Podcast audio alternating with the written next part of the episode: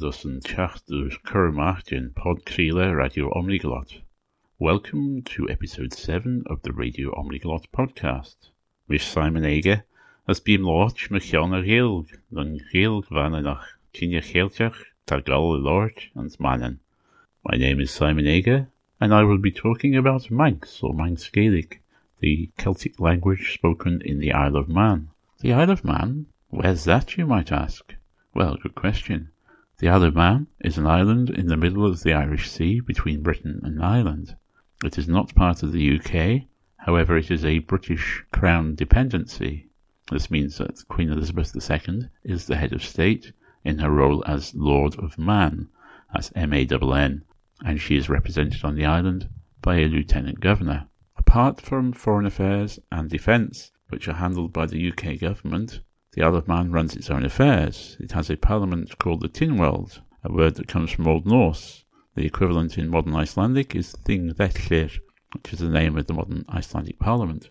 It dates back to the time when the island was part of the Norse kingdom of Man and the Isles between the 9th and 13th centuries. More on that later. The tune you heard at the beginning of this podcast is known as the Chanters tune.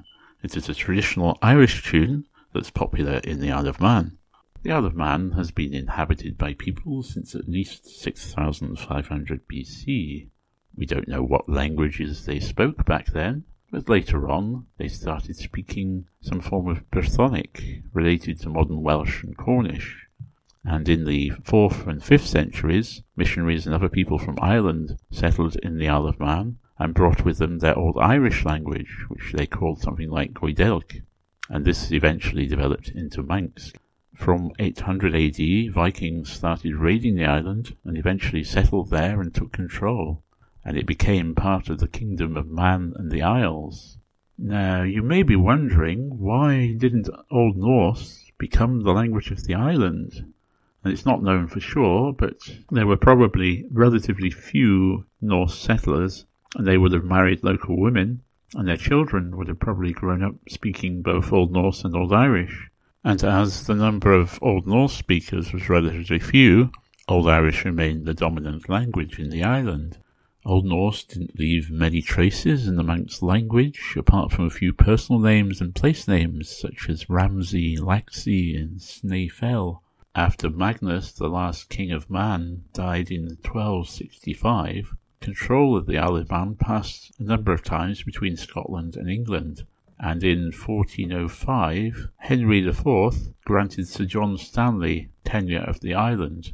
By then, the Gaelic spoken in the Isle of Man was beginning to develop into a separate language from Irish, beginning to become Manx, and contact with England increased after the Stanleys took over, and they sent English-speaking administrators to the island. However, during the next century or so, Little is known about the interaction between the English and Gaelic languages in the island. In the 17th century, the 7th Earl of Derby and Lord of Man, James, encouraged young men from the island to go and study at university in England. He also planned to set up a university in the island. However, this never happened, partly due to the English Civil War. And to this day, there is still no university in the island. One of his successors, Thomas Wilson, who was Bishop of Man from 1698, was much more supportive of the Manx language and in fact had the principles and duties of Christianity translated into Manx. It was actually the first book to be published in Manx, published in 1707. He expected his ministers to be able to use Manx, and at the time about 60% of the population knew only Manx. His successor, Mark Hildesley, was also sympathetic to the Manx language and made sure that Manx language materials were available in schools and decided that Manx should be used as a medium of instruction. And soon most schools were, were teaching in Manx. And during this time, a Manx translation of the Bible and other works were published. However, after he died in 1772, the attitudes of the church towards the Manx language changed and became more negative and by 1782 English was the main language used in all but five schools. The use of Manx in Sunday schools was encouraged in the 1820s by the church, and this was moderately successful. During the 18th century, trade between the Isle of Man and other places, particularly England, Scotland, and Ireland, increased, and this led to merchants from those places settling in the island and the growth of towns, especially Douglas, which is the capital of the island. And the main language of those towns was English. In 1765, control of the island was purchased by the British government from the heirs of the Stanley family, the Dukes of Athol. This led to various problems in the island, economic problems, poverty, increased use of English, and immigration of people from the island to England, Scotland, America, New Zealand, Australia, and so on. Quite a few people from the Isle of Man emigrated to Cleveland, Ohio, and people there and in other parts of Ohio and also in parts of Pennsylvania continued using Manx as their everyday language until the early 20th century, perhaps longer than in the Isle of Man itself. So, with the growth of towns in the island, the use of English increased, and also, tourism started from 1833 when the regular ferry service between England and the Isle of Man was set up. And the number of English speaking visitors increased dramatically during the 19th century from about 20,000 in the 1830s to 250,000 per year in the 1890s. This increased the demand for English speakers to work in the tourism industry. And a proverb from this period sums up the situation quite well. Tra Henk na. When the tourists came in, the Manx language went out. Manx increasingly became associated with poverty, backwardness, ignorance, and so on. And even Manx speakers themselves decided not to pass on the language to their children and spoke only English to them, although they did continue speaking Manx as a secret language among themselves to some extent. By the end of the 19th century, only about 30% of the people in the Isle of Man spoke Manx, and of them, only 190 were monoglot Manx speakers. That is, they spoke only Manx. And the numbers had dropped again by the beginning of the 20th century. Manx continued to be used as community language to some extent into the 1920s. After that, a few people learned the language from their families, their parents, grandparents, or other relatives, but few of them actually used it regularly, and most of them lived isolated from one another. And most parents believed that there was no use passing on Manx to their children because, as they said, had Jinu calls na ping gilg, you will not earn a penny from Manx. The number of native speakers of Manx continued to decline during the 20th century, and the language was declared extinct in 1974 with the death of Edward or Ned Maddrell. However, I was told that a number of other native speakers of Manx survived into the 1980s. It wasn't all doom and gloom, however. From the 19th century, a number of organisations and individuals were working to try to preserve the Manx language. For example, the Manx Society published works in and about Manx, including dictionaries, Manx translations of religious work, collections of Manx songs, and so on. And in 1897, the Manx Language Society and Çheshaght Ghailckagh was set up with the aim of promoting and preserving Manx language and culture and collecting and preserving Manx literature. They also tried to set up Manx language classes and lectures and wanted to encourage people to use the Manx language. They ran a column in Manx in the local paper, the Isle of Man Examiner, and tried to reintroduce Manx into schools However, their efforts were hampered by the Education Act of 1870, which prescribed that English would be the language of instruction throughout schools in Britain, Ireland, and the Isle of Man. Later on, from the early 20th century, various people worked on reviving the language, publishing books, dictionaries, lessons, teaching it, writing in and about the language, holding classes, learning from the last native speakers and passing on the language to others, translating books from other languages, English and Irish particularly. And from the 1960s, short broadcasts in Manx could be heard on, on Manx radio, only about 15 minutes per week. But more recently, longer and more regular broadcasts are being made.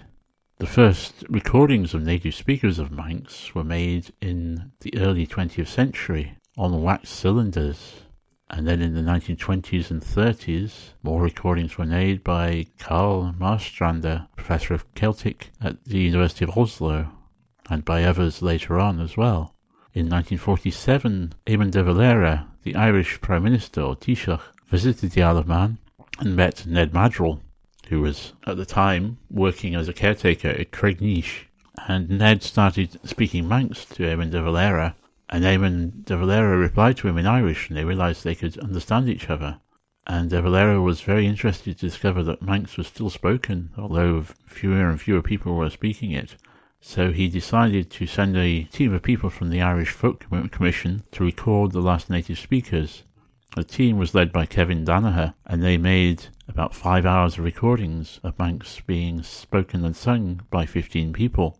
But those recordings provide a valuable archive, and they were remastered, digitized, transcribed, and translated, and published in 2003 in a book called Skeealyn Vannin Stories of Man and some of them are also available online. Here's a sample from YouTube. This is Ned Maddrell and Tom Leck. Ren sin gáilhús bud le mar gus báil imna sit crúk heaven ons snéan, be sin díisteach brek ach bha mi ching aglach rinne singnes bha eh, mi ching as bha mi gáil fadiat an de gidan táid gáil fadiar saman bumig.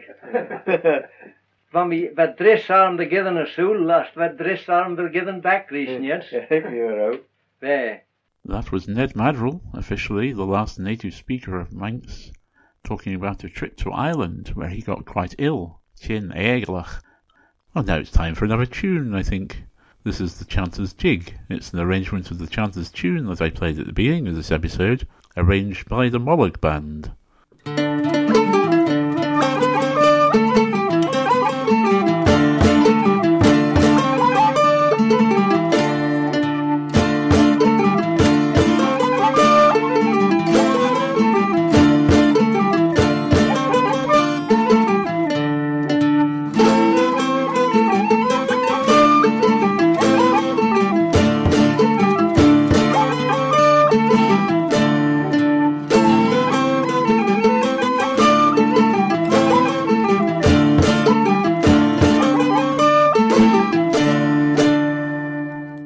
Was the Chanter's Jig, played by me on the guitar, cavaquinho, high and low whistles, and the bodhrán.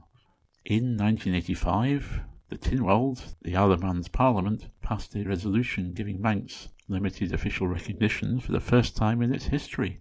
They also set up the Manx Heritage Foundation and Dinis Eiracht Vannin and the Manx Gaelic Advisory Council, Conseil na Gaeilge, which regulates and standardizes the official use of Manx. Since 1992, Manx has been taught in schools, and classes have proved very popular, so much so that there is a, a shortage of teachers and materials. In 2001, a Manx medium primary school, a Bunscoill Ghaelgagh, was set up in St John's, Ballykeelowen, and it is a very successful and popular school. Parents who don't speak any Manx send their children there, the children become fluent in Manx, and some of the parents also learn the language as well. And a few families are raising their children to speak Manx, and there are also Manx medium playgroups and nursery schools, and pupils can study some subjects through the medium of Manx in Queen Elizabeth High School in Peel, which is just down the road from the Bunscoill. Manx language classes for adults are popular and taught throughout the islands. There are groups that meet up to speak Manx, to sing in Manx. People are writing new material, songs, poems, stories, newspaper articles, According to the census of 2011, 1,823 people claim to be able to speak, read, and or write Manx. The number of actual fluent speakers is much smaller, probably several hundred, but the numbers are increasing. And now let's have a look at the Manx language itself. Manx is a Celtic language belonging to the Goidelic or Gaelic branch of the insular Celtic language family, along with Irish Gaelic and Scottish Gaelic.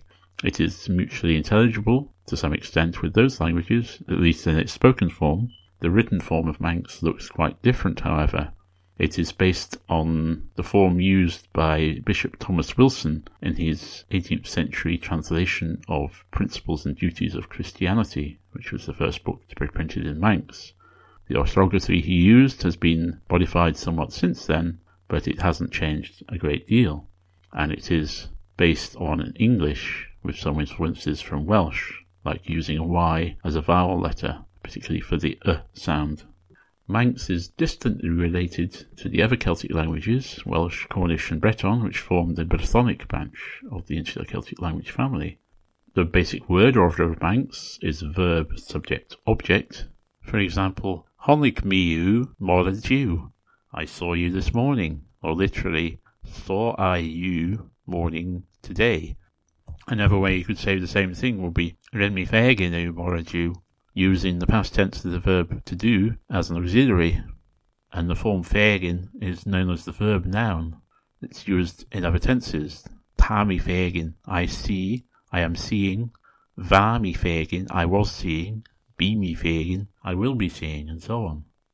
There are only 11 irregular verbs to be, ve, to do, jin, to come, chit, to go, gol, to say, gra, to take, go, to get, gedden, to find, fedden, to see, fegen, to put or to give, kur, and to hear, kresten. So these all have irregular forms of past and future and other verb tenses. For example, you came to my house last night would be henku dus mahai ryer, or you could say renu chit dus mahai ryer. Nouns have gender, masculine and feminine, although it's not easy to tell which is which. They can be made plural by adding the suffix un, yn, or changing the vowel. For example, tai is a house, tyen, houses. Board is a table, bird, tables. There used to be noun cases. For example, the genitive case is used in words like Thai oli, cow house. Oli is the genitive form of ola, cattle. Blugan Korja, football. Korja is the genitive of cas, foot, and also the vocative case is used to some extent when addressing people. For example, the Manx form of John is Juan, which is spelt J-U-A-N. And if you're not familiar with Manx pronunciation and spelling, you might think it was the Spanish name Juan, but it's not, it's Juan. And if you're talking to someone called Juan, you would address them as Ewan, the J changes to a Y.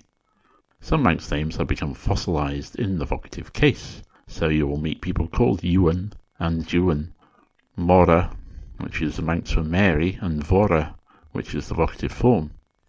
Adjectives usually come after the noun. For example, a big house is Tai More, a small house, Tai Beg. Like in other Celtic languages, pronouns have regular and emphatic forms. For example, I is me, the emphatic form is mish, you is u, and the emphatic form is us. He is e, emphatic Asian. There are singular and plural forms of you. U is singular and shu is plural. The plural form is not used in formal language. Everybody is addressed as u, whether you know them or not because Manx people don't like to stand on ceremony. When the pronouns are combined with prepositions, they have special forms. For example, on me would be orum, on you, ort, on her, uri, with me, liam, with him, lesh, with them, you. There is no verb to have, so in order to say you have something, you say it is on you, or at you, or with you. For example, I have a harp. Ta cléisiach em literally is harp at me. I don't have children. Hanel clown em is not children at me. Fel clown ed, do you have children? You may have noticed that the form of the verb to be changes depending on whether it's a positive or negative statement or a question. So the positive form of the present tense is ta. For example, ta gilgem, I speak Manx, or literally, is Manx at me? The negative is Hanel. Hanel Gilgem, I don't speak Manx. And if you want to ask a question, it's Vel Gilged, do you speak Manx? And to reply to such a question, there's no exact equivalent of yes or no, so you use the verb itself. So if I asked you, Vel Gilged, do you speak Manx? And you do speak Manx, then you would say, Te, ta Gilgem. Yes, I speak Manx. Or te, ta began gilgem. Yes, I speak a little Manx. Or even te, ta gunsi gilg. Yes, I'm learning Manx. If you don't speak Manx, then you wouldn't understand the question, so you wouldn't reply in Manx. But if you did, you would say Hanel, Hanel Gilgem. Manx has initial consonant mutations like other Celtic languages. This is a process by which the initial sounds of words can change for various reasons. In Manx, there are two forms of changes for some letters lenition and eclipsis. For example, words beginning with C or K, which is pronounced K or K, when lenited, are spelt CH, which is pronounced Ch or Ch, and when eclipsed, is spelt with a G, which is pronounced G or G. For example, cat is cat, spelt K-A-Y-T, but my cat, Merchiat. In the Manx spoken in the 20th century, this system of mutations was beginning to break down and was not consistently applied. Most Manx vocabulary comes ultimately from Old Irish. There are quite a few loanwords from English and some from Old Norse and a few from other languages. In about 2008, I decided to have a go at learning Manx. I'd already learnt some Irish and Scottish Gaelic and was interested to find out more about their lesser known cousin, I got various books and tapes and CDs and learnt as much as I could. And then in 2009, I decided to write a dissertation entitled A Study of Language, Death and Revival, with a particular focus on Manx Gaelic. This was part of my studies for an MA in Linguistics at Bangor University. And as part of my research, I went to the Isle of Man. I met Manx speakers and learners and other people involved with the language. I went to conversation groups, music sessions, and other groups using Manx and since then I've been to the island a number of times. What really helped me was when I was doing my research, I contacted people to set up interviews and meetings and try to use Manx as much as possible. It took me an hour to write a few lines of an email or a text message in Manx, but the process of doing so really helped me to learn more of the language. And each time I go back to the Isle of Man, I've been several times since then, mainly to music festivals, I try and speak as much Manx as possible. At one time when I was going there, I was on the ferry from Heysham to Douglas, and I met a friend who's fluent in Manx, and we had a conversation for the whole three or four hours of the trip, entirely in Manx, well, with bits of Irish and Scottish Gaelic thrown in for good measure as well. And for some reason, we decided to translate Bohemian Rhapsody into Manx. Well, she did most of the translation, but we had a lot of fun. And by the end of that trip, I decided that I could actually speak the language. I could have a conversation. It gave me the confidence to use it, even though I didn't know all the words, I wasn't perfect. And since then, my ability to speak it has improved somewhat, although I rarely actually use it. And now I think it's time for a song. This is one I wrote some years ago in Manx and English. It's called Spolligans and Tay, Chips for Tea.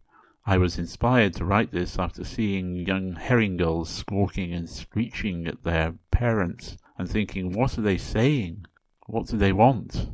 And this is what I came up with.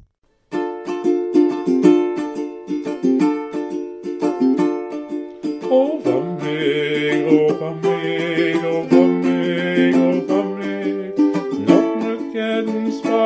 spalligans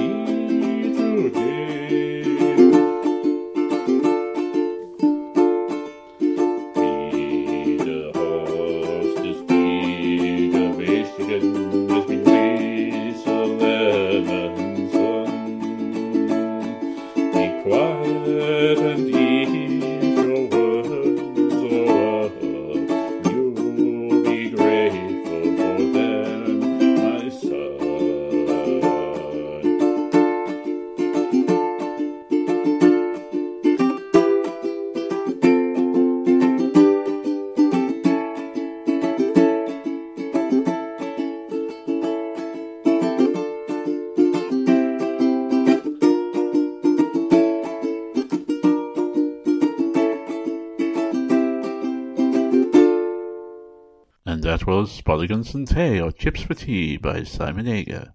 Hey, that's me, isn't it? I think that'll do for now. I hope you found this interesting and informative, and maybe you'll be inspired to have a go at learning Manx. And if you do, good luck. I Viort. You can find some notes on this episode and links and videos of people speaking Manx on omniglot.com slash radio. You can contact me at feedback at omniglot.com. Could I more as eistach a slen leat. Thank you very much for listening and goodbye.